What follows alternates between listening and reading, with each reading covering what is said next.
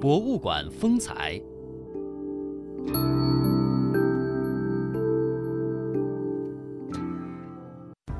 公元前二百二十三年，秦朝丞相李斯奉诏罢其不与秦文和者，创制了小篆。文字的统一将不同的族群融合为一个伟大的民族。尽管随着岁月变迁，天下分分合合，然而自此以后，书笔同文成为汉字始终坚持的不变原则。也成为了维系华夏子民间割不断的文明纽带。秦朝的大一统与书同文，不但结束了诸侯纷争，也结束了长期以来文字混杂的局面。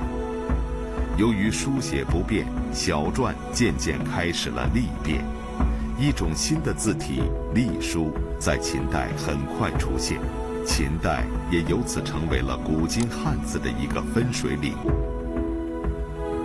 此后，汉字继续演变出行书、草书、楷书等字体，形态却再也没有发生过太大的变动。在这些演变中，由隶到楷显得尤为重要。由隶到楷。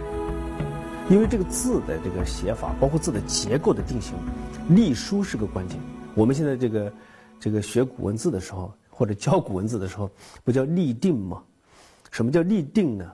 就是把这个古时候的字结构不固定的字啊，笔笔法比较繁这个繁琐的字，写成隶书的形式，大家就认得了，叫立定。那么，所以由隶到楷，这个立定这个很关键。但是立定完了以后，汉字还要发展。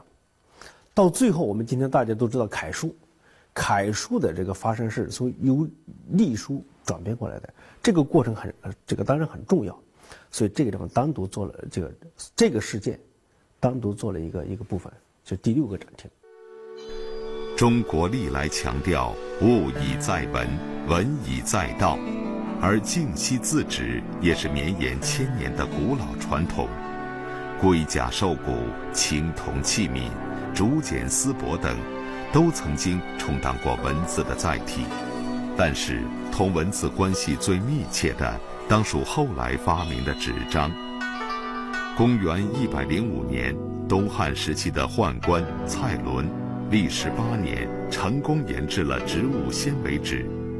这些看起来毫无分量的薄片，却成为中国献给世界沉甸甸的厚礼。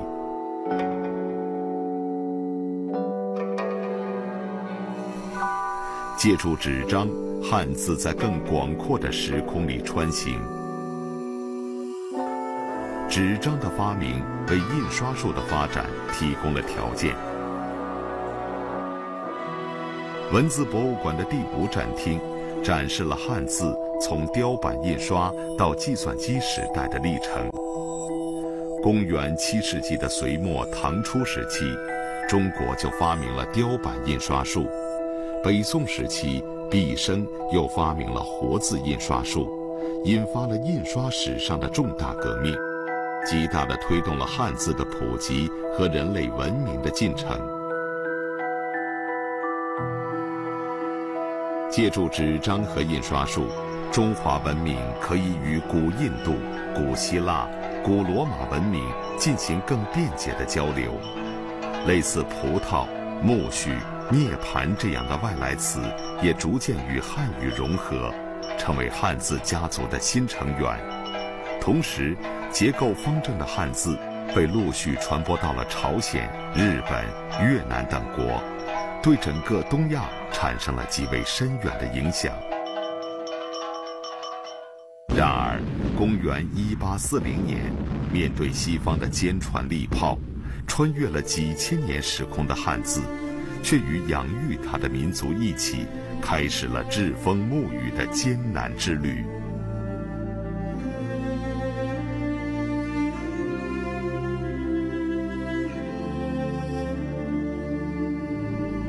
上世纪初，新文化运动兴起之后，汉字第一次面临着严峻考验。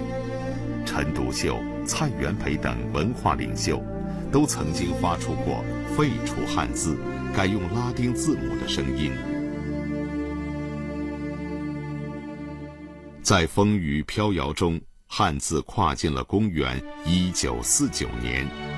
新中国建立近十天，中国文字改革协会便在北京成立，将汉字改革的任务最终确定为简化汉字、推广普通话。制定和推行汉语拼音方案。一九五八年，汉语拼音方案进入全国小学课堂。四年之后，简化汉字总表发布。这是自秦始皇统一文字之后，中国文字史上的最大改革。进入计算机时代。汉字再次走到命运的十字路口。由于当时汉字无法录入计算机，废除汉字的呼声又起。然而，王永民和王选扭转了汉字的命运。王永民研制的五笔字形输入法解决了汉字输入计算机的难题，而王选研制的激光照排系统。则是汉字印刷进入了光与电的新时代。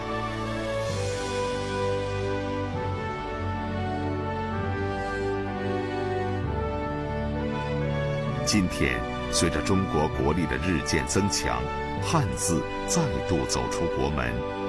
据统计，目前全球的孔子学院和孔子课堂总数已经突破了五百家。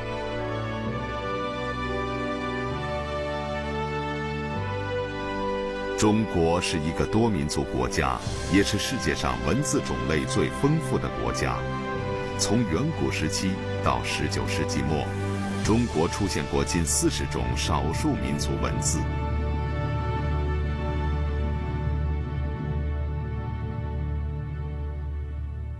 中国文字博物馆的第四展厅吸纳了古代民族文字、传统民族文字和创新民族文字。最早传入我国的古代民族文字，是在公元二世纪前后的屈卢文，流行于今天新疆塔里木盆地东南部一带。之后，中国又相继传入了粟特文、吐火罗文、回鹘文等，还相继出现了仿造汉字而创建的西夏文、女真文等。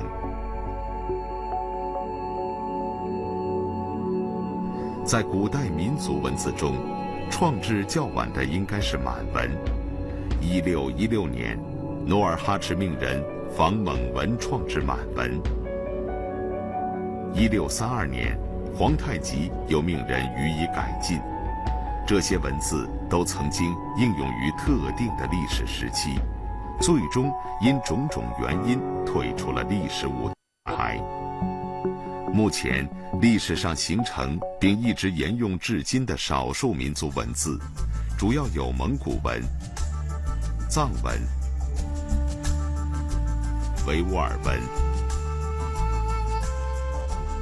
哈萨克文、朝鲜文等。二十世纪五十年代以后，中国政府还帮助创制和改进了部分少数民族文字。其中包括新创的篆文、布依文等。汉字输入技术的突破性发展，也为少数民族文字进入计算机奠定了基础。自上世纪八十年代以来，藏文、蒙古文、维吾尔文等少数民族文字的信息化取得了较大发展。博物馆的电脑中就分别装有不同民族文字的输入程序。从古至今，中国民族文字传承了各民族的文化和精神，他们和汉字一起组成中华文字大家庭，共同构成了中华民族悠久历史和灿烂文明的文化基因。然而，一座以文字为主题的博物馆，要想囊括中国所有的文字，绝非一件容易的事情。像甲骨、青铜器、竹简、丝帛等，这么多的文字载体是如何集中到文字博物馆的呢？